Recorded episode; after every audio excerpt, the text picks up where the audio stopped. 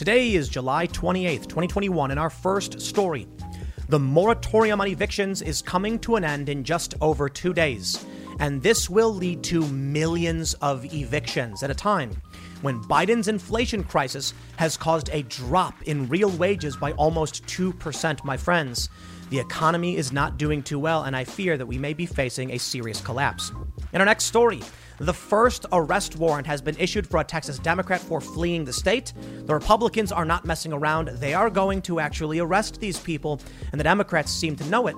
They're now begging for Dr. Pepper and candy and snacks as they hide away in D.C. And in our final story, Bill de Blasio says about vaccination the voluntary phase is over. He has ordered public sector mandates and is urging the private sector to mandate vaccinations.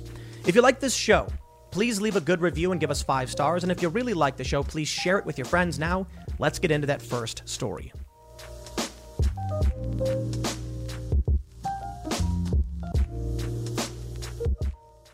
There's just over two days until the moratorium on evictions in this country expires. And if it is not extended, there will be millions of people facing homelessness and uh, boy, is this bubble going to burst. Now, of course, this could get extended at the last minute and thus stave off the ultimate collapse of the economy. And it's not like it's going to be like overnight, all of a sudden, it's Mad Max. But collapse just means, hey man, hyperinflation, mass homelessness, job losses, business shutting down. It will be a rapid, rapid depression. And you know what? This is Biden's inflation crisis. Now, I, I, can certainly say COVID is the primary culprit for a lot of reasons, but, uh, you know, Joe Biden is the president. It's his policies, mass printing of money, and the immigration crisis, which are all feeding into a massive inflation crisis. And it was Joe Biden who wanted to extend unemployment. It is the Democrats who wanted to extend the COVID unemployment benefits until September 6th, meaning people are not working. They're choosing not to work. They won't get jobs. And it would kind of make sense if the if the moratorium on evictions went till September 6th and the COVID benefits ended July 31st. That way people would be like, I got a couple months to figure out how to pay the rent before I get the boot. But it won't matter anyway. We've heard the stories.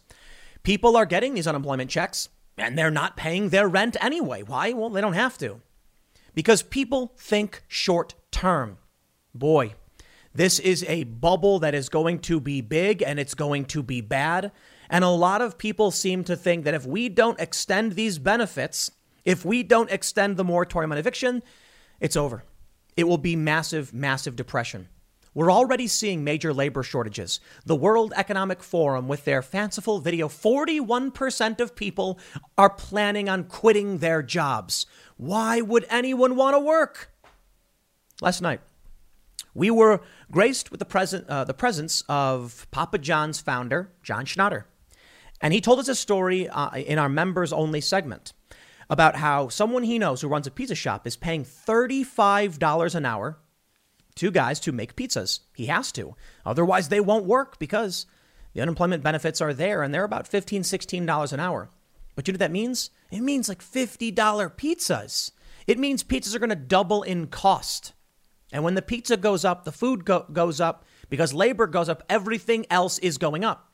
Perhaps that's Biden's way of getting out of the gas crisis. America's no longer energy independent, and we're seeing $6 a, a gallon gas in California. Well, here's one way to solve for it massive hyperinflation. Because then everyone's salaries will have to go up, right? Wrong. Due to the inflation crisis, real wages have gone down almost 2%. My friends, this is a disaster. And I know, you know, there are a lot of people who have been hurting for a long time, and a lot of people can't seem uh, can't see the long-term impacts of what this administration is doing. And I see it from my friends, many on the left who are just like, "We need this money. We need Biden to print money. We need to bar the evictions." And I'm like, "Dude, it's poison. It is poisoning the economy." I see these people posting on Reddit anti-work saying, "We shouldn't have to work jobs we don't like. It is poisoning the economy." You are on borrowed time. Now, I don't know. Maybe there'll be a solution. Uh, we, we, we tend to always find a way out of these crises. But for the time being, I can point out what's happening and tell you if we do not get a hold of this, we're in for a great reckoning, and it's coming soon. Now, before we get started, head over to timcast.com, become a member, and you'll get access to exclusive members only segments of the Timcast IRL podcast and an advertisement free experience from all of our articles and videos. You can, you can read our great and fierce independent journalism and support the work of our reporters and journalists and uh, do it without seeing ads. So it is greatly appreciated if you want to support our work, help us expand. But don't forget to like this video, subscribe to this channel, hit that notification bell, and share the video if you think this stuff is important. Here's the story we have from timcast.com, and I want to set the stage first with this inflation story because it's, fair, it's fairly simple. And then I want to talk about the, the, the evictions and the crisis that, that is about to hit. From timcast.com, Biden's inflation causes wages to drop by almost 2%. Due to record breaking inflation levels under the Biden administration, the average American's wage has decreased nearly 2% from June 2020 to June 2021. According to recently released data from the Bureau of Labor Statistics, average hourly earnings have increased from $29.35 uh, uh, to, in June to $30.40 in June, uh, I'm sorry, June 2020 to $30.40 in June 2021. Hey, wait a minute. That sounds like the number went up. Let's do math. They say when adjusting for inflation, however, real average hourly earnings have decreased 1.7% during that same period. By comparison, when former President Trump left office, the Bureau of Labor Statistics revealed that real average hourly earnings had risen 3.8% from January 2020 to January 2021. So, why do I say Biden's inflation crisis? Because under Trump, this wasn't happening, even amid COVID, with all of the crisis. Eh, real earnings went up. And 2019, man, we heard it all the time the best numbers of our lives. I saw so many people saying they made more money than they ever did. They were happy. They were buying. The economy was a roaring. And then Joe Biden. You know, I see these Twitter posts from these these well-to-do liberal types who are complaining Trump's a fascist. And now what are they posting? Pictures of $6 gasoline because they live in California and I'm like, "What did you think was going to happen?" We were energy independent under Donald Trump. The man's far, far from perfect. But we at least knew that Joe Biden opposed ind- energy independence in America. And now Joe Biden has released sanctions on Russia for their Nord Stream 2 oil pipeline, um, gas pipeline. And there you go. That's that's the plan. Hyperinflation. My friends, I hope you are prepared. Because even if they extend the moratorium, they are just kicking the can down the road. From Yahoo News, millions of renters face eviction and homelessness. Three essential reads about the CDC's expiring moratorium. Now, of course, they do try to calm everybody down. And I gotta I got to make sure y'all understand in 2008, right before we, we saw this massive collapse, the Great Recession, they called it. What was the media saying? Bye, bye, bye, everything's great. You are happy. And then, boom, the rug was pulled out from underneath everybody. You see, they, they want to avoid a self fulfilling prophecy. This is what the media does, something I don't do, and maybe maybe there's an issue with it. No, let's, let's, let's be honest. The media will keep telling you everything's fine because they don't want to tell you to panic, which could cause a faster collapse. I understand that. If everybody in the media came out and said it is going to be a, a disaster in the market, sell, sell, sell, that would precipitate the market collapse. So they say everything's fine, everything's fine, but therein lies the bigger problem. Telling the working class people not to sell but to buy leaves them holding the bag when the financial institutions bail, get, get bailed out or sell out very, very quickly. There's no easy solution. I will not lie and put up these stories saying everything's going to be fine for the sake of trying to protect the economy. I'm more worried about the individual. I understand that telling you all this and creating videos like this could very well result in people saying, I'm going to sell or get out of the market or something like that. I'm not an economist. I don't know what will happen. Here's what they write The White House and city officials across the country are scrambling to avoid an eviction crisis. The federal housing eviction moratorium that the CDC put in place in September 20, 2020 expires on July 31st, 2021. Just over two more days, my friends. I hope you are ready. If they don't take action, I don't know what the answer is. After that, millions of Americans who owe tens of billions of dollars in unpaid rent will lose that protection and may face eviction and a loss of their homes. Meanwhile, A group of landlords is suing the U.S. government to recover damages it says its members suffered from not being able to evict tenants who didn't pay rent.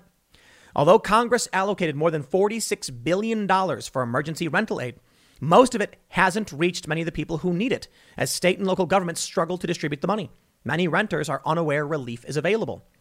We've been following the issue, issue throughout the pandemic and picked three articles from our archive to get you up to speed. One, housing insecurity is a pre existing condition. Full stop. Don't play those games with me, dude. We know that much of what's happening right now, this crisis, is because of unemployment benefits that pay very, very well and because of, uh, of COVID. One of those, an act of nature. I'm not going to blame people necessarily for COVID, but the economic shutdown, which destroyed businesses and resulted in people leaving their jobs, followed by those unemployment benefits, that's a man made disaster. And it is new. Now, I know uh, housing insecurity uh, has been a problem for some time, but this crisis we're experiencing, this is unique to now. Don't play these games. We'll read more, but let me show you this tweet. This is a tweet from a user on Twitter named Hey Boo Boo. I read this tweet before, but I want to read it now for you so you can understand uh, uh, what they're saying. Yesterday was a sad day for me and my husband. We closed on our rental property that we had no choice but to sell. The government mandated that people could live in it for free for over a year. We lost out on over $42,000 in rental income. Now, already, I can hear young leftists saying, haha, landlord's not a job. Let's read more. All of our renters were receiving unemployment, but the government would not allow evictions, so they just didn't pay. So the people had the money. They were able to pay. But why? Go ahead and evict them. Hey, think about this. You evict these people now once the moratorium expires and they've been sitting on his unemployment, they got a savings. They'll say, I saved several thousand dollars in not paying rent. I'll just use that to rent a new place. What am I worried about? You give them an eviction notice, they get 30 days, they go find another apartment. However, they may try, and the other place uh, apartment may ask, Have you ever been subject to an eviction? Yes, sorry, we won't rent to you. She says, Have you seen the price of gold lately? It's hitting all time highs. And when it comes to investing in gold, check out Noble Gold Investments. They have a track record of excellence that's second to none. Just look at their thousands of five star reviews on Trustpilot, Google, and the Better Business Bureau. Customers rave about their knowledgeable staff, smooth investment process, and life changing results, which you can see for yourself online. That's kind of reputation you can count on.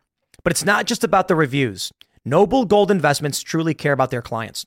They take the time to understand your unique needs and goals, and they give expert guidance every step of the way. That level of personalized service is rare in this industry. Look, when it comes to securing your financial future, you can't afford to take chances. Go with the gold company that has earned the trust of countless investors.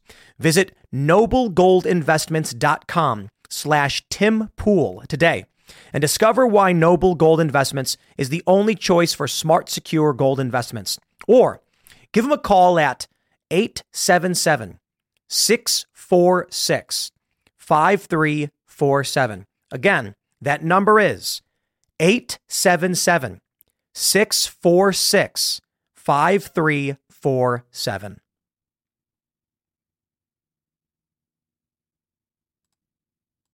We got no break on paying property taxes, insurance, and utilities, so we blew through our savings. We are trying to pursue back rent at this time. My husband inherited the property from his father who died of cancer, so it's been a bit emotional.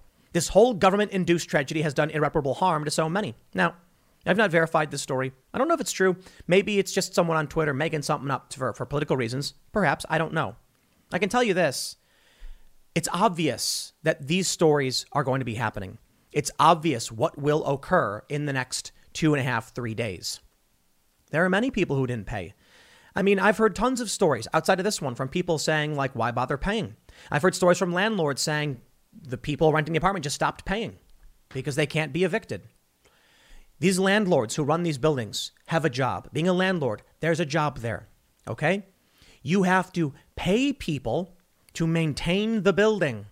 You have to make sure the tenants are taken care of. You have legal obligations. And the tenants don't have to worry about insurance or taxes, and they have to and they can tell you to fix everything. People seem to think that just by virtue of being a landlord, you're going to be make, making all this money off of these renters. There are advantages to being renters, to being a renter. Personally, I think owning is better, but some people, as we've seen in many stories, want to rent. No responsibility, no taxes, no liability, no worrying about where your, your investment value. And what if you rent to someone and they present a huge risk and they destroy your building? What if you're just someone who owns one house and you rent out your basement? Now you got someone living there who stops paying you. You can't do nothing about it. Yahoo goes on to say evictions are rising in some states. While the federal moratorium has ensured some renters don't lose their homes, many others haven't been, been so lucky as evictions continued throughout most of the pandemic. For example, in Idaho, which didn't have a statewide eviction ban, evictions fell in April and May as most courts closed because of lockdowns. But when courts reopened, evictions headed back towards 2019 levels. And three, eviction court favors landlords. This one is the one you need to pay attention to. Before landlords can evict a renter, they first must take them to court. But eviction courts aren't about due process and getting a fair hearing, explains Katie Ramsey Mason. States created eviction courts to offer landlords a summary process to ensure cases are handled very quickly, sometimes in less than a week. As a result, the odds are stacked heavily in favor of landlords. Now, I'm not going to play any games about, you know, what people should or shouldn't do or anything. I'm just going to say this. If the courts favor the landlords and the moratorium ends, millions of renters will be served eviction notices. Boy, I tell you this. And then what happens if these people try to apply at a new place? Because obviously, with all these evictions, there's going to be tons of open apartments. Well, the landlords need rentees. So they may be fairly lax this time around. If someone says, look, I was just evicted, but here's money up front, they might say, I'll take what I can get. But it may result in many businesses saying, or many landlords just saying, it's not worth renting this out. It's better to use it for ourselves. Or they're forced to sell to major investment firms. The Delta variant is serious, and it's causing, I don't know, another lockdown, more mask mandates. Nevada, we're seeing it, which could result in an extended economic crisis when we are already in trouble. What does CNBC say? Delta variant might be a reason to extend unemployment benefits, say economists. And there we go. More people taking from the system without putting into it. Now, the system for a long time had more being put into it than was being taken out in a certain respect. There's a lot of waste. And this is a great correction, whether intentional or not. Personally, I think elements, you know, of, the political elites and the Davos group types really want something like this. But it could just be a correction. Too much waste, I suppose. I don't know, though. I think there's, there's, there's an element of a standalone complex. What I mean by that is there are many powerful elites who agree on certain changes due to watching the news, who have decided to take action that's resulted in this. Take a look at this story from the World Economic Forum. That's right. The World Economic Forum is the group that said in 2030, you will own nothing and you will be happy. 41% of workers globally are considering quitting their job. What will those people do? What will they eat? How will they eat? Man, we're, we're in a dangerous place, my friends. The reality is they call this the Great Resignation. The BBC reported on this about a month ago, I believe, yes, uh, or just earlier this month.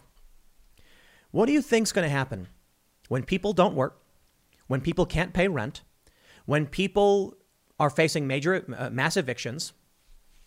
They're, be- they're becoming dependent on the government to pay them and protect their homes or where they live. Sounds like there's a there's a, there's a, there's a, a switch that says communism that's about to get flicked. That's what I think. You see, when this crisis hits due to the uh, to the inflation, Biden's crisis, people are going to make demands of the government. They're going to say, "You must make sure we do not become homeless." And you know what? A lot of people are going to agree, even conservatives. They're going to say, "Look, we don't like it, but we can't have 10 million homeless people added, you know, just kicked out of their houses. Maybe even more than that." So what will happen? Major bailouts.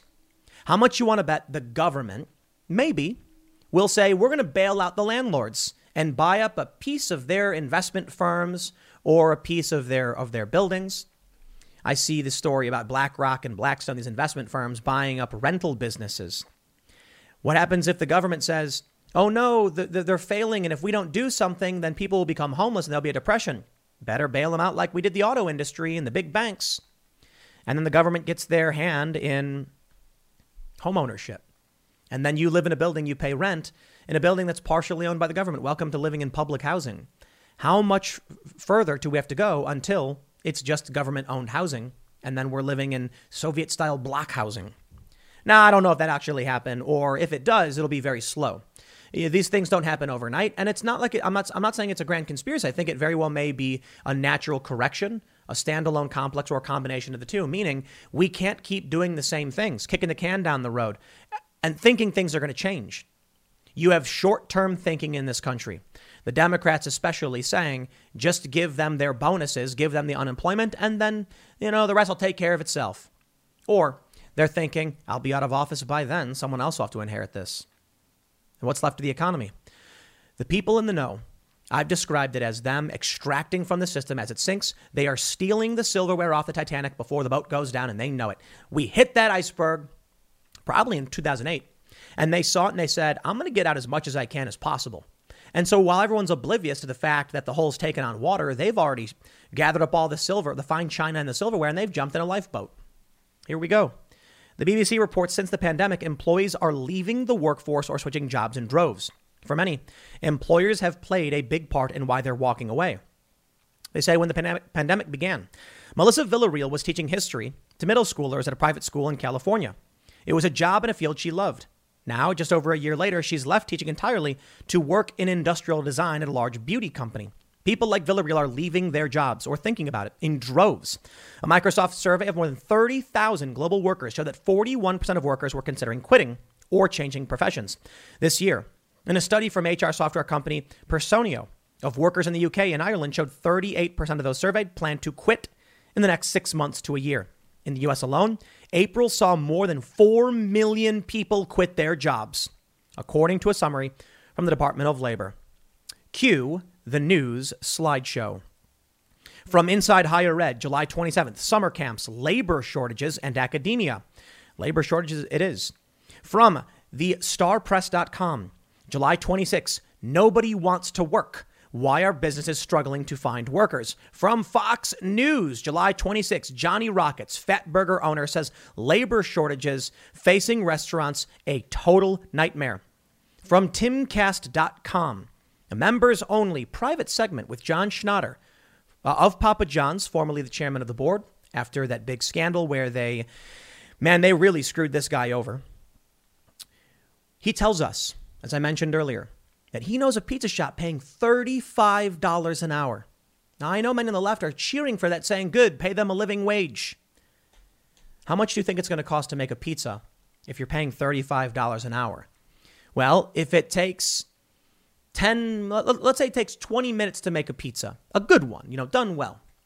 That means you're looking at about a third of those labor costs. So it's about, you know, 11 or $12 in labor for one pizza, plus the ingredients. Pizza's now going to cost maybe 15 bucks. Then you've got general overhead for the business. And then you're talking about a large pizza, which normally might go for $20 because they get a slim margin, now jumping up because you're paying $35 an hour to $30. I know I said 50, but let's be reasonable. It's going to be a significant increase. I'll put it this way. If you're paying 15 bucks an hour to a guy to make pizzas, the government offers them $16 an hour to do nothing, and you're like, "How about 20?" Nah, I can get 16 for nothing. 25, I can get 16 for nothing. 30 bucks an hour, double, but I can still get money for nothing. Okay, 35. All right, I guess 35. We are talking about more than doubling the cost of labor which will go into more uh, nearly doubling the cost of the pizza. Ingredients for now won't cost more, but what about agriculture? That's right, there's a labor shortage in agriculture, which means your cheese and sauce are going to go up in price too. And if everything goes up double, your $20 pizza will end up costing you $40. 40 bucks. Then the plumber comes in and says, I can't afford a $40 pizza. It's like, well, it's that or nothing. Then he says, fine, I guess. Then he goes to the next restaurant and says, Look, I can fix your plumbing for your kitchen, but I got to make more money. I need twice as much. The inflation just hits. What does this mean? Your savings, man, your savings will be cut in half. As I already showed you in that first story, real wages have decreased 1.7%. Inflation is through the roof. Consumer price index through the roof. Evictions days away. Now, I know, I know. Maybe it's worrying. Maybe what's really going to happen is there's going to be a last minute, you know, swooping in, saving of the economy, somehow staving off the true crisis. And then we pull out of the tailspin and pull up. Perhaps we can be optimistic. At the very least, I think it's important you see these stories just to understand what may be coming so at least you know about it. You don't got to think the end is nigh or your, your life's going to be over, but don't be caught off guard at the very least. From the Sacramento Bee, who will take care of the disabled and the elderly? California faces unprecedented labor shortage. That's right, in hospice and, and, and old folks' homes. Here's something from Yahoo. A server says she's getting lousy tips because she keeps having to do other people's jobs in the labor shortage. It just keeps happening. I mean, I probably got too many stories, my friend. Here's why businessman Ken Langone thinks the Fed is wrong and inflation is here to stay. It's all just getting wor- worse, isn't it? Restaurants pull seafood from menus, hike prices amid inflation. Oh. It's also the shortages. That's that's another reality. Economist Nouriel Roubini warns of train wreck stock market crash and stagflation. This from July 3rd. Look, I find a lot of these stories. I read the news all day. I see these things and they correlate. One thing you need to be careful about all the time is that if someone writes a thousand stories and 10 of them say the economy is going to implode and we're all doomed, it's easy for someone to take those 10 stories and say this is what's really happening and ignore the 990 stories that are like actually everything's fine. It's also hard to know for sure who's being honest and who's telling the truth. I typically err on the side of if everyone was saying things were fine, I'd probably assume things were maybe fine, but you got to recognize what happened in 2008 when they claimed it was fine when it wasn't. It's hard to know what to, what to trust. But be careful of stories like this. I would always say, fact check what I'm talking about. I think it's fair to say there's more than enough stories about labor shortages. It's fair to say that the eviction moratorium is a fact. It will end July 31st. That's when it's over. And you better believe those evictions will be filed. That is not an issue of, you know, hyperpolarization or overly uh, being overly focused on one particular particular issue. That's a reality. And that's a reality y'all need to pay attention to because if the rest of this is true, and I believe it is, we've got more than enough anecdotal evidence and statistical data to show there's a labor shortage, resulting in a gas shortage, resulting in inflation that is here to stay. I think we're in trouble. Here's, here's one I like. Letter Threat of economic collapse should get your attention from the Eagle Tribune. It's a letter to the editor. This is a regular person and their perspective, and it's short. Back when I was a tender young thing, I spent my summers as a whitewater raft guide in the Adirondacks. Whole towns thrived on nature related summer sports. It was more than just an industry, it was an easy way of life. Climate change will take that away. It's not a question of water sports being a niche category, any more than those involving snow trails or bicycles. It will soon be too hot, too fiery, too dry to enjoy all of these activities. The economic cost will be real and devastating. The Bureau of Economic Analysis estimates that the outdoor recreation industry accounts for over $400 billion of our nation's GDP. This is just one quarter of an all encompassing all encompassing economic calamity. Ignoring climate change will cost literally trillions of American dollars. Even if we discount the human misery of a hot planet, is our corporate and political landscape ready to write off nation's financial prosperity? It is time to take swift action Decades of science and human cost have failed to convince clearly since the requisite mobilization has not come to pass. But perhaps the specter of an economic collapse will prove more motivational. Very, very interesting article. I'm not uh, uh, somebody who typically pushes fear mongering on climate change. Personally, I think climate change issues are serious and the underlying issues are serious. We should take them seriously. But I'm not actually here to argue about climate change. I'm here to argue about the perspective of the left, the perspective of Democrats, and their fears over climate change and what that may mean. We saw the articles early in the pandemic. What did they say? The earth is healing. Sign up to The Economist for in depth curated expert analysis of world events and topics ranging from business and culture to science and technology. You'll get the weekly digital edition, online only articles, curated newsletters on politics, the markets, science, culture, and China, and full access to The Economist Podcast Plus. The Economist is independent journalism for independent thinking. Go to economist.com and get your first month free. This individual writes a letter, just a regular person. This is not, you know, any prominent, I'm not trying to be disrespectful, but just a letter to the editor. Climate change will destroy the economy. Will it? Or will people's fear of climate change cause them to shut down the economy, which will lead to economic collapse, which will cause the planet to heal? You see? Now, I don't know what ultimately everybody thinks, But as I mentioned, I think there's a component of a standalone complex. That is, many people who believe something similar taking concerted action, which will result in a seemingly, it looks like a conspiracy, but it's not. There are many people who believe climate change will destroy the planet, will result in mass chaos and economic collapse and death. And then you have people saying we must shutter the economy because of COVID. We see the Davos, Davos, uh, Davos group saying that by 2030 you'll own nothing and you'll be happy, talking about climate change and social justice, as they call it and the things we have to do, I think we can see here that enough people are worried about rampant and nearly endless economic growth that there would be a standalone effort to shutter the economy, which will cause the planet to heal.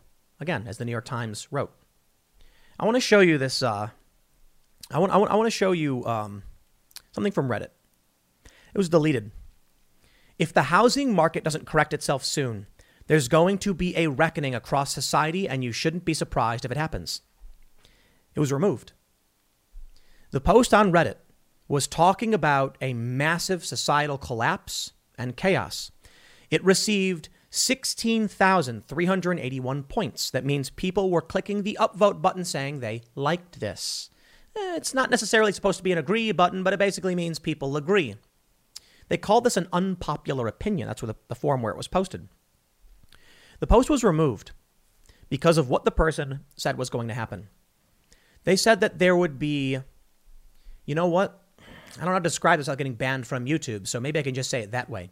They said there would be actions taken by individuals following the loss of wealth and the collapse that is a ban worthy offense to say what these people would be willing to do. On Reddit, they removed it saying, You violated the rules. Now that's crazy. This person just said, I think people will revolt. We'll put it mildly, very mildly, revolt if there's not a correction soon. And there's not going to be. People are basically cheering on the collapse.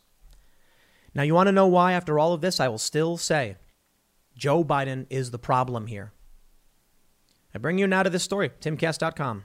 Report 50,000 migrants released into the U.S. by U.S. border uh, in the, into the U.S. by Border Patrol. Just 13% show up to an ICE office. 50,000 released. This, you know, it, it, this is a Rio Grande Valley sector, I think it's called. And you have 1 million illegal immigrants entering the U.S. since the start of the year, 188,000 in the past month alone. So I think we're close to like 1.2 million for the year, actually. What is that going to say about inflation? We already have a homelessness crisis. How are we bringing this influx of people in when there's a job shortage, a labor shortage? Maybe that's it. People don't want to work. So, what is Joe Biden doing? This is his solution. If these jobs won't be filled and the economy will collapse, he's shuffling these people in as many as possible, desperate to find workers. Meanwhile, he's paying off Americans not to work. It's what we said earlier. The Democrats are creating a serf class. They're bringing in illegal immigrants saying, Come on in. Jobs are waiting. But Americans are getting paid not to work. Maybe that sounds great to these elitist city folk who are like, I'll take the free money and make them do the hard back-breaking labor. To me, it sounds nightmarish. And it also means that the lower income Americans, citizens of this country, will be left holding the bag so the elites can prosper at a point when we're about to face a massive collapse in the economy. I don't know for sure, but smarter men than me, smarter people than me have said there's going to be a reckoning. There's going to be an economic collapse in about two days. We'll see what happens with these evictions. It may take a month after that because the evictions will be filed, and then maybe about a month before people actually get the boot. What do you think happens when the homeless population increases by millions? That'll be interesting. I'll leave it there. Next segment's coming up tonight at 8 p.m. over at youtube.com slash timcastirl. Thanks for hanging out, and I will see you all then. It was major breaking news when Texas Democrats fled the state in order to block a special session which would have allowed the Republicans to pass voter legislation. It was also major news when the Texas House then voted to have these Democrats arrested. Governor Greg Abbott of Texas said, We're going to arrest these Democrats if they come back. Now, our jurisdiction doesn't extend outside our borders, but we will arrest them. And what did I hear? Some people on the right some libertarians were like, oh, it's all BS. They're not going to arrest anybody. Have you noticed they didn't even issue any warrants for these people? You know what? Fair point. They didn't. They said if they come back, we'll arrest them. And then what they'll do is they'll bring them to the House and then, you know, make them vote so they can have their session. The way it works is in Texas, you need a quorum. You need at least two thirds of the House to be available for a session to occur. Because the Democrats fled, they have broken quorum and now they can't legally have a session. Well, we have more breaking news, my friends, and this is where it gets big. First warrant signed for Texas Democrat who fled to D.C. And boy, is this story brutal.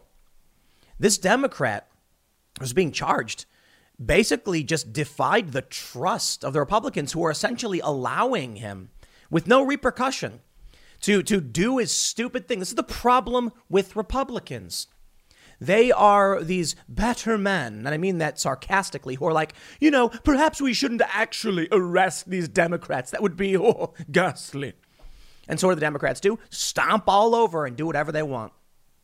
The voter legislation in Texas is to protect voter integrity. The Democrats say it's voter suppression. Anything you do to secure a system will make it bulkier. The issue is most of the things Texas wants are things it already had before COVID, and then emergency provisions came in. That's basically how it works. So this Democrat leaves for D.C., comes back, and they say, We're not going to arrest you, just come to session. In order to leave, they had to get permission. And the Republicans said, Absolutely, you're free to go. No problemo, just come back. And the dude fled to D.C. again. And now the, the Republicans are just shocked. Shocked the Democrats would break the law in this way. Now, what are we hearing? Well, the Texas Democrats, they need uh, salsa and soda and hairspray. Hairspray? Yes, adamant. They not use taxpayer dollars for their illegal activities. And, and it is illegal. I mean, this is hilarious. Can you donate money to someone committing a crime? No, serious question. We, we have an arrest warrant for one of these guys. They've committed a crime. It's illegal. How can uh, uh, are you allowed to give money? What what what donation platform are they using? Yeah. You know the double standard. Republicans won't fight for anything. So these tech platforms, these financial services will provide a, a, a pipeline for people to give money to those breaking the law. Congratulations. That's how the system works right now. Here's the story from the Hill. Texas State House Speaker Dade Phelan this week signed the first warrant directed at state Democrats who fled to Washington, D.C. to prevent a vote on a controversial election bill. Phelan signed a civil warrant Sunday for Philip Cortez, the Washington Post reported on Monday. Cortez initially left Texas with fellow Democratic state legislator on July 12th, but went back in what he said was an attempt to work with Republicans on the legislation opposed by Democrats. Cortez returned to Texas on Wednesday to negotiate with Republicans before he fled the Senate, the state, for a second time. The July 12th exodus by Democrats has forced House members to come to the floor every day and request special permission from Phelan to leave. Cortez made such a request after he returned to Texas, and Phelan said he would grant permission if Cortez promised to come back. Cortez vowed to return and received permission to leave the floor, according to the Post. However, he left the state again on Sunday and returned to D.C. Phelan said Cortez's action has irrevocably broken my trust and the trust of this chamber. As a condition of being granted permission to temporarily leave the House floor, Rep. Cortez promised his House colleagues he would return, Phelan said. The Texas Tribune reported instead, he fled the state like a pathetic, spineless coward. Well, maybe cowardice isn't the right word. Maybe it is. I don't know. I think they're scared of the, the, the fringe leftists, but there's a there's a word there somewhere. I don't know. He's a bad person. We'll put it that way. They don't have the the the the, the majority in the state, and so they fled the state. It's not even a filibuster. It's something beyond a filibuster. They're blocking other legislation. Now, I personally think negotiations should be had and that would solve a lot of these problems. I think the same thing at the federal level. That's why there's a value to a filibuster. The problem here is there's just nothing. Literally nothing. The Democrats say, give us all or else. The Republicans are already compromising with their bill. And now the Democrats are saying, give us everything. Yeah, these people are not good people. Cortez said in a statement after arriving in D.C. on Sunday that he has a duty to my constituents to do everything I can to stop this harmful legislation. These people are just evil, man. The Democrats fled the state to stop a vote on voting rights legislation they say is too restrictive. Even The Hill calls it voting rights. The group plans to stay in D.C. until the special session is over, but Texas Governor Greg Abbott indicated he will call another special session to get the bill through once the Democrats return. Any civil warrant signed by Phelan cannot be carried out until the Democrats return to Texas. The Democrats who fled will have to stay outside of Texas until the term ends, I guess. And then I, I don't know what, vote out, vote out Greg Abbott. Then what, you get Allen West, I guess. He's running for office. Take a look at what these people are doing. This is from the Washington Examiner, carried by Yahoo News. The nearly 60 Texas Democrats who fled the state and jetted to Washington to block a pair of GOP backed voting bills are asking the public to donate Dr. Pepper, candy, and toiletries as they mark the nearly two week anniversary of their departure. Candy? Okay, let me tell you something. We, we do, uh, up in the studio for the Timcast IRL show, we got a big old bowl of candy. We got fruit snacks, we got fruit rolls, we got fruit by the foot. And then we got some healthier stuff. We have these organic fruit snacks made with real fruit juice. And we got granola bars. And we got these soft bake oatmeal cookies. They're delicious. They're not a guarantee, it's just a courtesy. And you know what? The only thing I really eat are the granola bars. I don't eat the candy. Who are these old people? Most, uh, well, maybe they're not old people, asking for Dr. Pepper and candy. Eat water and eat bread. You are not staying at the Ritz Carlton. You are supposed to be engaging in some activism. Sure. The Dallas County Democratic Party announced the development on Saturday and said it would be hosting collections. Oh, these people are just awful. Oh, man. Our Dems in DC say they appreciate care packages from home. Before 5 p.m. Tuesday, we're collecting Dr. Pepper, salsa hard candy, hairspray, travel toiletries, hand sanitizer, sewing kits, first aid, and money to pay for shipping. Thank you. Dr. Pepper. Can you I'm just I'm just thinking about you've got this these hoity-toity elitist scumbag Democrats sitting there going like, oh, egad, I don't have any more Dr. Pepper. You go buy some. You walk outside in D.C. and there's a cafe selling Dr. Pepper. Why are you getting... These people are the worst. Ted Cruz mocked the social media post with the words, no Miller Lite, in a reference to a case of beer observed while the legislators posed for photographs on their way to Washington. Texas Democrat leaves Washington to engage in good faith dialogue on GOP uh, backed voting bills. Former U.S. Ambassador to United Nations Nikki Haley also weighed in and called the collection embarrassing. I don't know what that this line is here. Not only have they taken a vacation to avoid doing their job, now they want you to help pay for it. This is so embarrassing. Ex senior legal advisor to former President Trump, Jenna Ellis, asked, They can't get all that at a CVS? I'm saying Congress ain't poor. They get paid, they get paid $174,000 a year. I'm pretty sure they can afford to go to CVS and buy their, their, their hard candies and their Dr. Pepper. On July 12th, Dozens of Democratic lawmakers boarded private jets. Uh, we, we know all this. They say SB 1 was passed by the Senate by the lawmakers' departure, but HB 3, House bill, has been stalled as the House lacks two thirds quorum necessary. This is the game they're playing. The Democrats are like, we care about voting integrity. We want to make sure that these harmful bills don't get passed. They are lying. Let me tell you something. Let me, sh- let me show you something. Here's a story from Axios. Hey, Texas, how's it going? 50,000 migrants released, few report to ICE. Abbott is in this position where he's trying to get federal assistance to stop the unmitigated crisis at the border. Joe Biden, he don't care. Joe Biden is shuffling these people through the border. Now, you may be saying, Tim, what does this have to do with voter integrity? Everything. You see, the way that Congress works, the federal level, the way that the presidential election works is based on the census, regardless of whether or not one of these individuals is a citizen.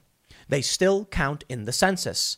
And congressional seats are, are, are, are, are proportioned or apportioned based on the amount of people who live in an area. 188,000, I believe, over 180,000 illegal immigrants crossed the border in Texas. The Texas Democrats do not care about voter integrity. They are lying. They want power. Do Republicans want power? Sure, but what do Republicans do? They're pathetic and spineless and do nothing. Look at this. We're going to issue one warrant. Issue all the warrants. spineless and pathetic. No wonder Republicans lose so often. No wonder the voters chose Donald Trump. That guy and all of his nasty words, I guess it was the pressure release valve finally erupting. That's what the Republican Party serves as pressure release. You watch the Democrats lie, cheat, and steal and bash people over the head figuratively well, and literally for long enough, you eventually say, do something to Mitch McConnell and Kevin McCarthy, and they do nothing. In fact, they, they go after Marjorie Taylor Greene because the Democrats tell them to. Pathetic. Then along comes Trump. And I know Marjorie Taylor Greene came after Trump, but I'm saying watching this kind of behavior, along comes Trump, and people are like, I'll take what I can get. Send in the bull to just, just romp around. Texas Democrats say they care about voting integrity. They don't. They, they, they, the, the, the left wants to block the citizenship question on the census. So here we have a country, the United States, that doesn't even ask the people in the census if they're citizens of this country.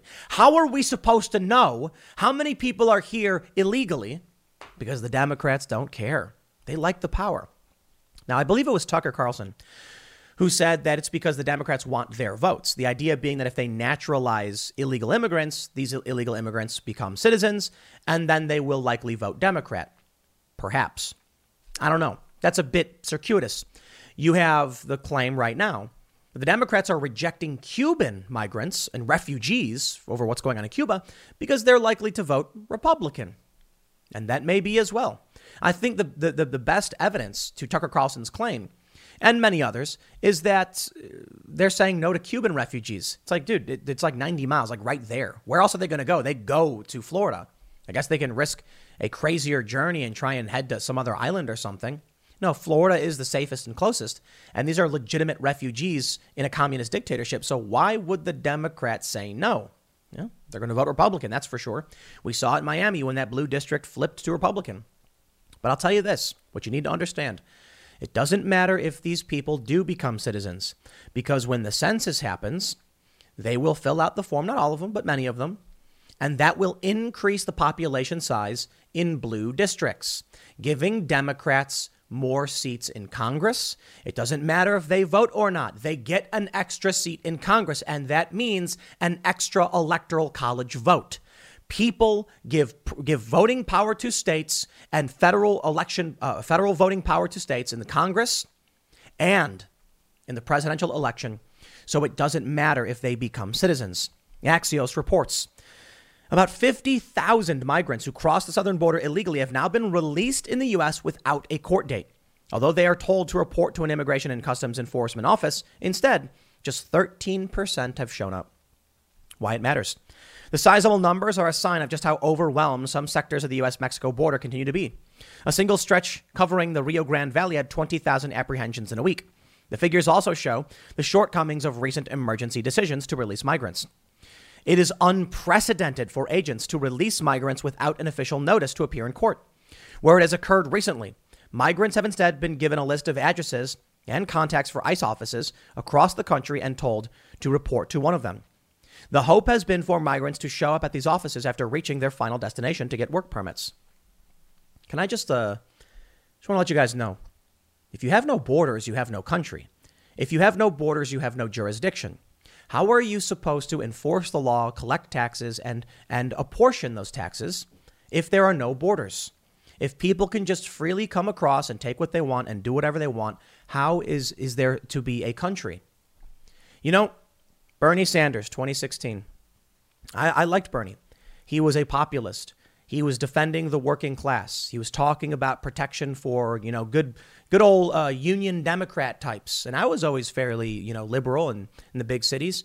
And Bernie Sanders came out and said, open borders is a Koch brothers uh, uh proposal.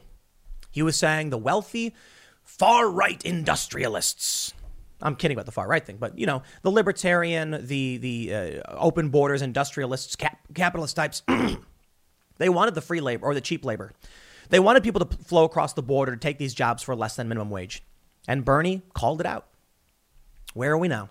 Well, Bernie went full open borders, full anti-America, I guess you can call it. I got, I got. Look, I, I like immigration.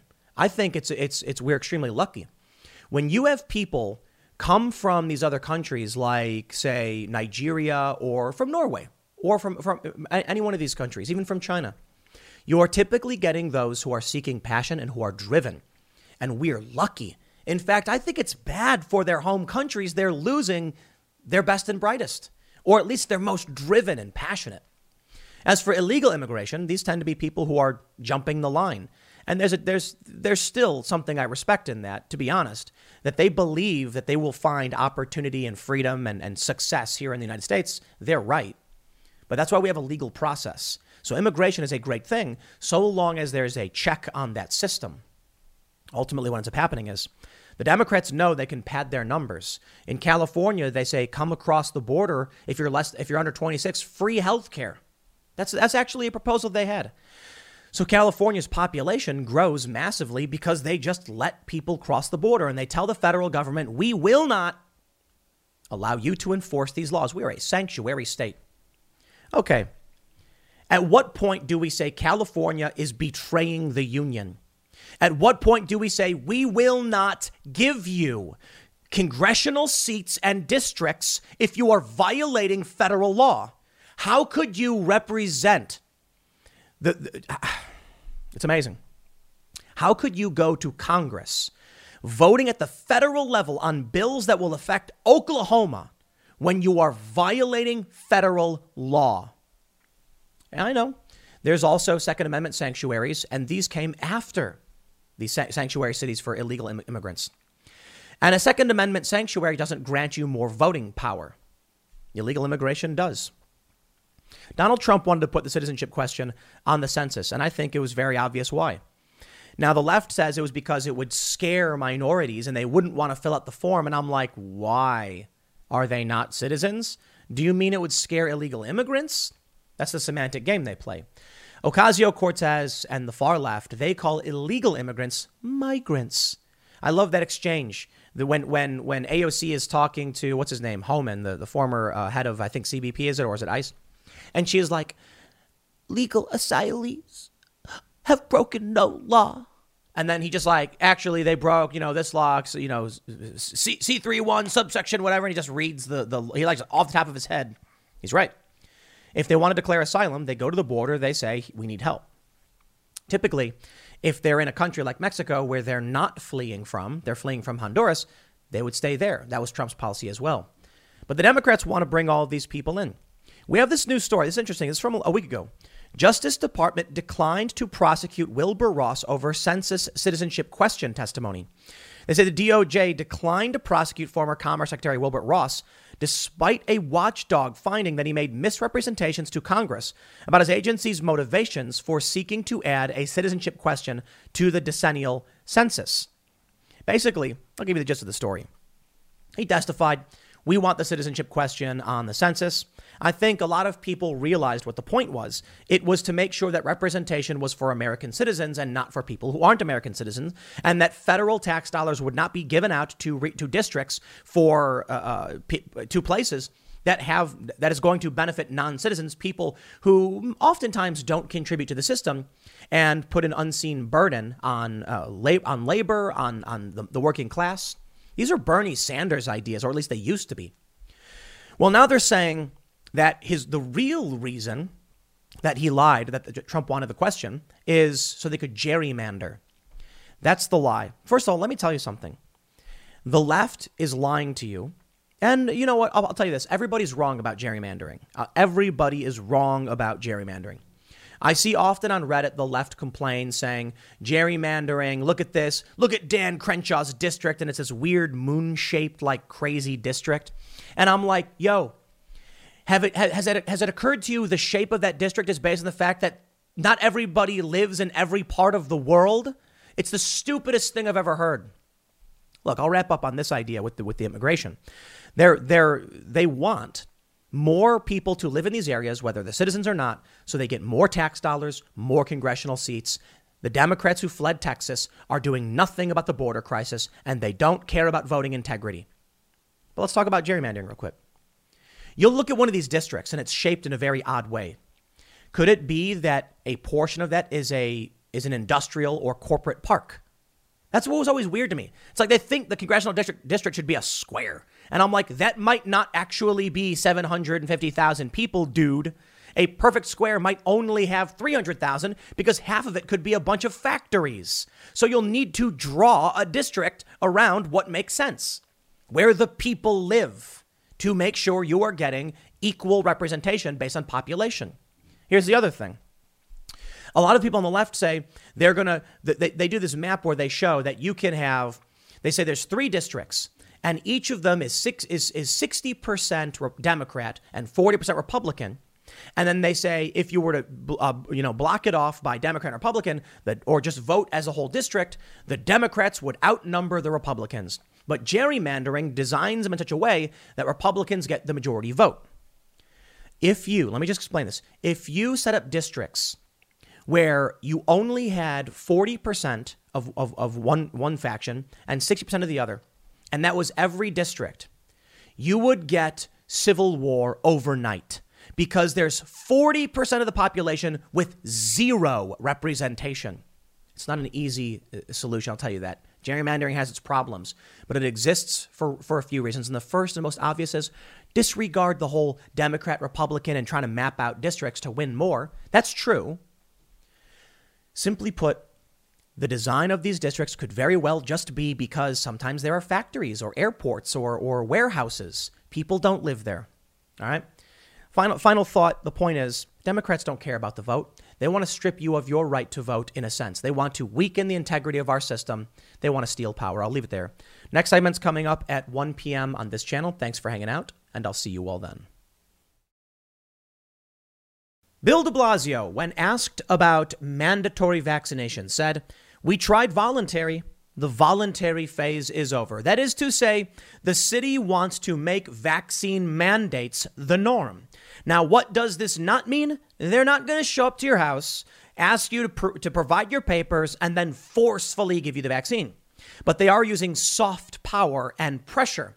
De Blasio says that in the public sector, everybody working for the city has to be vaccinated. He also said he's talking to the private sector, telling them to go as far as possible to mandate vaccines. And hilariously, MSNBC likened it to socialism, that conservatives are telling private businesses what they can't do. I find that one hilarious. It's one thing when you say you can't discriminate on the basis of race or disability or medical conditions. It's another thing when you tell businesses they can, otherwise, it's socialism, which is a hilarious argument coming from MSNBC. My friends, mandatory vaccines will be the norm, at least in my opinion. As I often say, I'm not a fan of government man, government mandating this stuff because you don't know what is right for someone else, and they must go to their doctor. It's funny that I am maintaining my principles on this issue when I talk about, say, pro life and pro choice. Healthcare uh, issues, health of the mother, the, the, the, the child, it's between her and her doctor, not the state. Because I'm a libert, I'm, I should say, I'm libertarian, left leaning, not right leaning, but you know, kind of in the middle. And what that means is I absolutely understand the moral conundrum that is the, the life versus choice. And it is a very, if not impossible, moral position. I know I can already see people getting mad and posting in the comments, but I just don't. I that's that's the line for me. An individual has a right to say no to the state who wants to uh, tell them what to do with their medical deci- with their bodies and their medical decisions. And I, I understand the whole life versus choice debate. We'll, we'll argue that some other time. For the time being, you have people who say, I am going to figure out what's right for me, as, as you should. Go to the doctor, provide your medical history, see what the doctor says. Mandating vaccines. What happens if you go to the doctor and they say you cannot get this? Is, is Bill de Blasio now going to bar you from your job? Are they going to mandate a negative test every week? That's what Bill de Blasio is saying. What's, which brings me to the next strange circumstance what what is this idea of get vaccinated or get a negative test? These thing these things do not correlate in any way. We know that people who are vaccinated may still transmit COVID. This is this is why they are mandating masks now. The CDC's guideline has changed saying even vaccinated people should be wearing the masks. Why? You get the vaccine, it reduces the likelihood you get COVID. It reduces the likelihood you have a severe reaction to COVID. But you can still get COVID and you can still transmit the virus. So they want you to wear a mask, even indoors. What will a negative test prove? If you have COVID and you get a negative test, this part I understand. If your test is positive, they're like, well, we don't want you getting other people sick, right? Okay, that makes sense.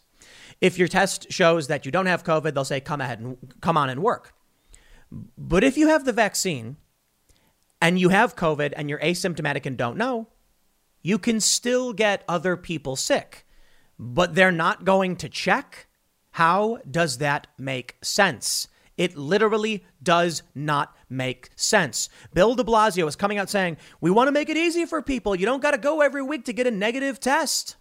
So get the vaccine. But there's no correlation.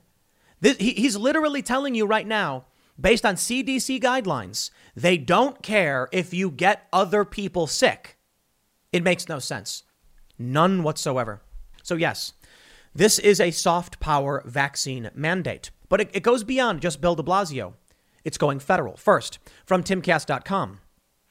Bill de Blasio, we've tried voluntary. New York City Mayor Bill de Blasio surprised millions of residents in the Big Apple this week when he declared the voluntary phase of COVID vaccinations is over for public workers and municipal employees like firefighters, EMTs, teachers, and others. De Blasio was speaking with MSNBC host Joe Scarborough when he was asked if the city would Im- could impose more vaccination mandates on locals. Now, I want to clarify this. He was speaking with Mika and Joe. And when he said we're climbing a ladder, he was responding to Mika, but then he did he was talking with both of them. So a little bit of clarification there. Timcast.com. Come on, you guys, you can do a little bit better. Yes, we are climbing a ladder. I'm not answering yes to your question yet, he said during his July 27th appearance. But if that's not enough, I think we've got to be ready to climb the ladder more. And I think private sector entities can do some of that right now. Public sector entities need to move as quickly as possible. We've got to put pressure on the situation. Evolutionary, but fast evolutionary. We've got to shake people at this point and say, come on now. We tried voluntary. We could not have been more kind and compassionate. Free testing everywhere you turn, incentives, friendly, warm embrace. The voluntary phase is over, de Blasio added. We can keep doing these things. I'm not saying shut it down. I'm saying voluntary alone doesn't work. It's time for mandates because it's the only way to protect our people. This guy is a psychopath, an absolute psychopath. He is too stupid to know how to govern, how to inspire people. And so instead, what he does is he makes stupid, nonsensical statements. Well, then they've got to get a negative test, which has nothing to do with vaccines because even people who are vaccinated can get other people sick. So, what's the point of the negative test? Nothing. The dude is too stupid to know what he's talking about. So, along comes someone like me. Sorry, I'm not as dumb as Bill de Blasio. And I say, okay, I understand. This is what you want to. You, you've not given me a single good reason to listen to what you have to say or to support you in this effort. Because I'm just like, shouldn't people with vaccines get tested then? because they can still transmit. I mean, the CDC is saying that we're going to be uh, uh, doing mask mandates, or, or, I'm sorry, the CDC is recommending that vaccinated or unvaccinated must wear masks indoors. It's a recommendation. But now we're hearing that uh, uh a majority of the counties in Nevada are going to mandate masks. So I, I don't, I don't understand your point. Bill, you're making no sense to me. It gets worse than just New York. From CBN News, the voluntary phase is over, but it's not just New York. They say New York City, California, and Veterans Affairs to require vaccinations for these Americans. President Biden will reportedly make an announcement on Thursday requiring all federal employees and contractors to get vaccinated against COVID 19 or present regular testing results, according to some news sources. Once again, I ask you, what do those things have to do with each other? Why are you exempt from testing if you get the vaccine when you can still have COVID and be asymptomatic and be transmitting it?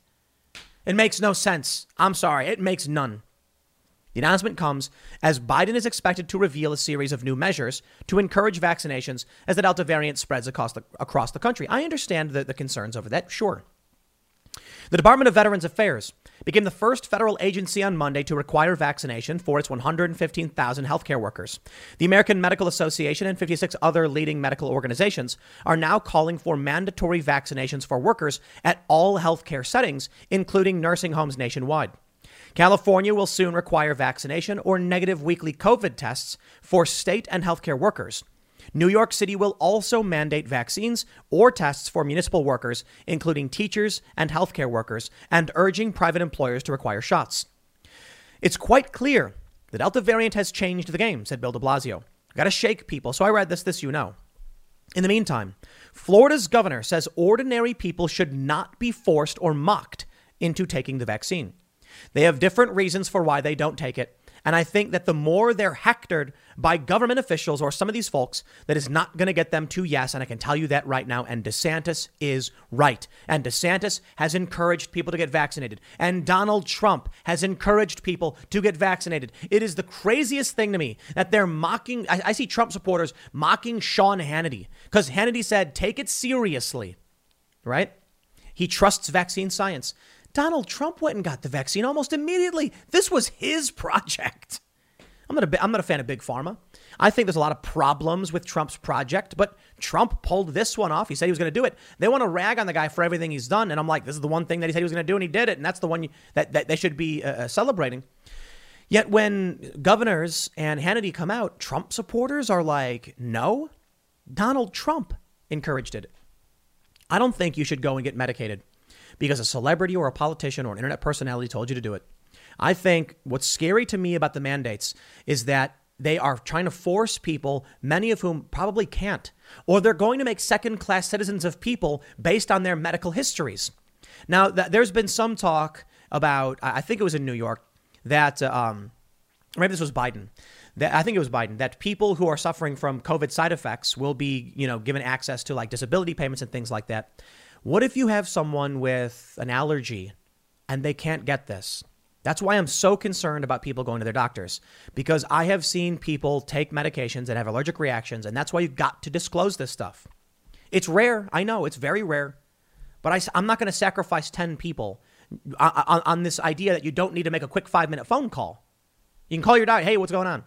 And then people have told me, Tim, not everybody can afford a doctor. Well, then you got a really serious problem. I'm not going to condemn poor people either. People need to have sound discussions about their medical histories because not everybody can just do anything.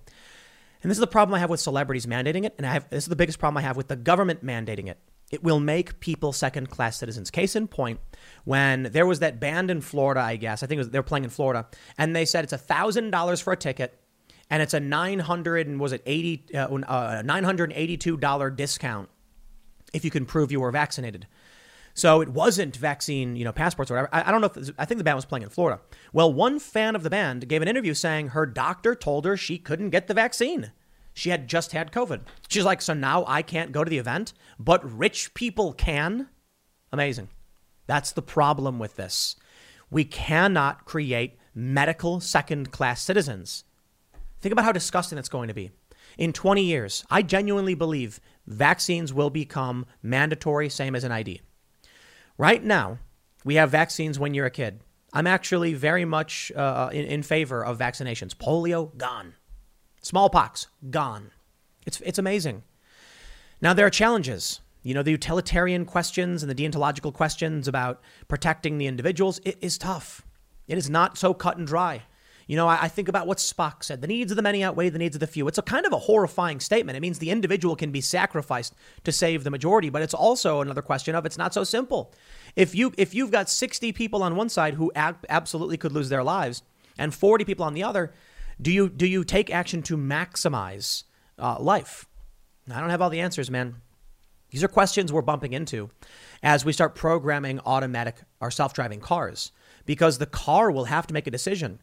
If you're driving and a little old lady walks in front of the car, the car can choose to swerve out of the way, risking the driver's life, or just go through the woman, taking her life. We don't have the answers. Humans make snap decisions, and we often say, we don't know what the answer would have been. But that car has to make that hard decision. What do I mean by this? There are risks for vaccines. And that's why I'm, I think it's so important. I think we can reduce hesitancy. I think we can we can reduce adverse events if people just go to their doctors and treat this normally instead of like just listening to celebrities. And, and, and a lot of the a lot of the uh, uh, medical vaccine centers will ask you for your history.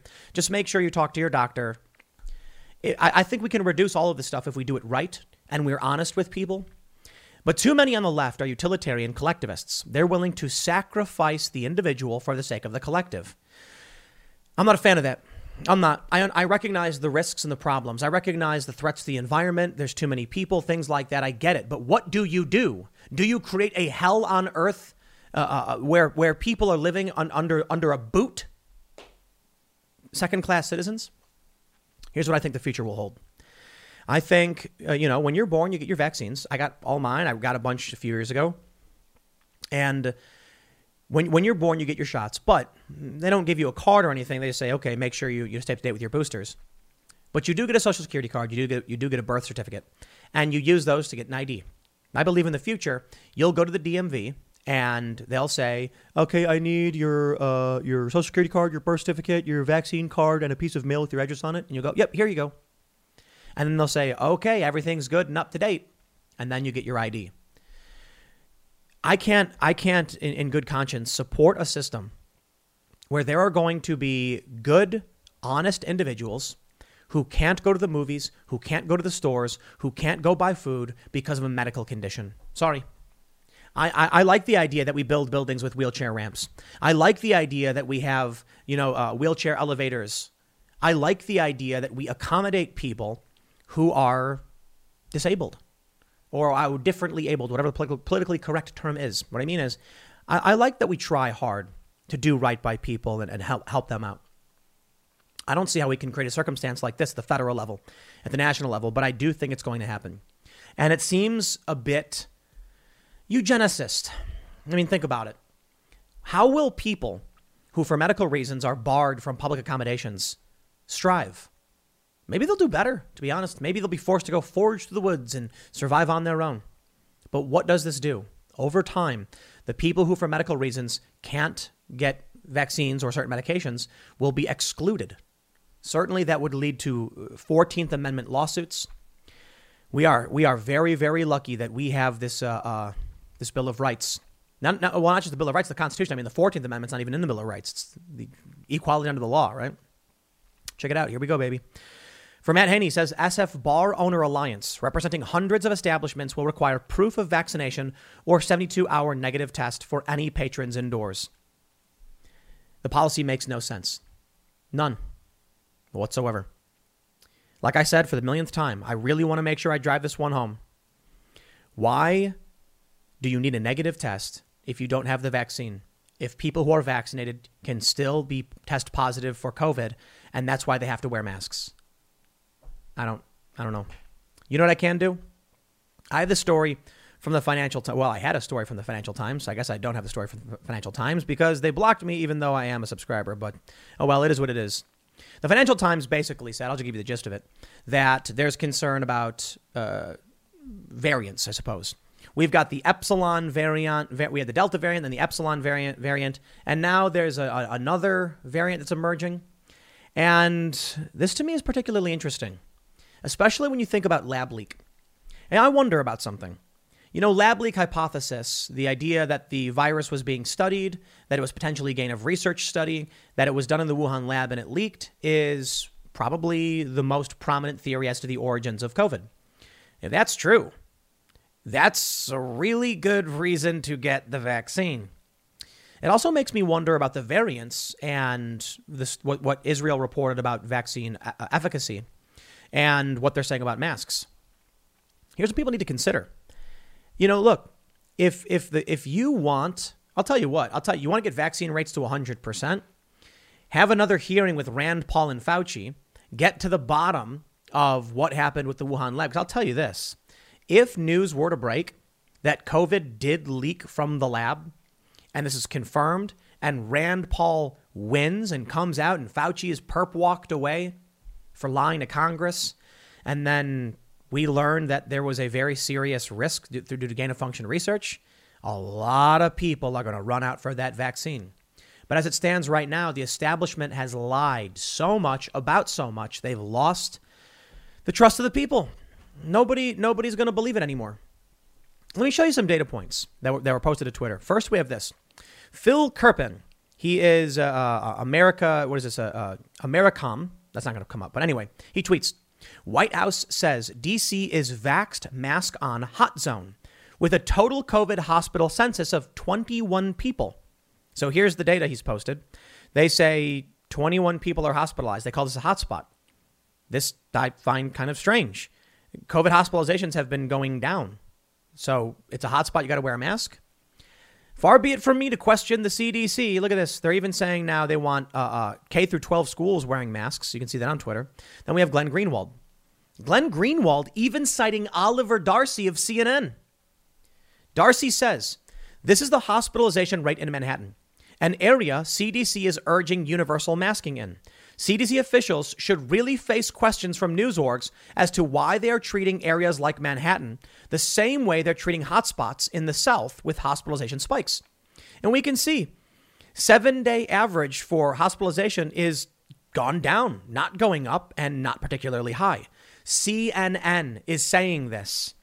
So I agree with Oliver Darcy.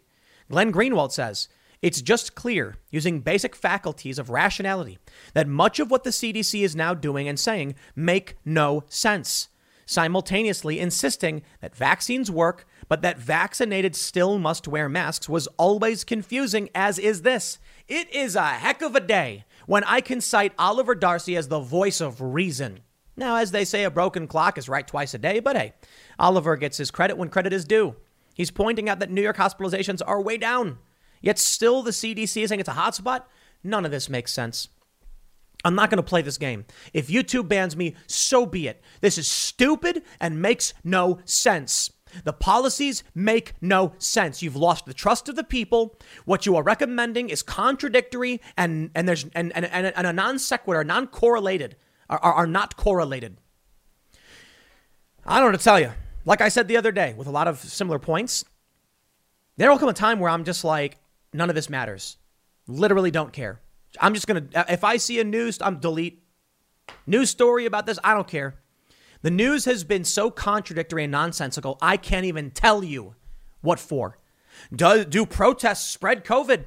Yes and no at the same time. Because all of these news outlets said the same thing. Black Lives Matter wasn't spreading it, but right wing protests were spreading it.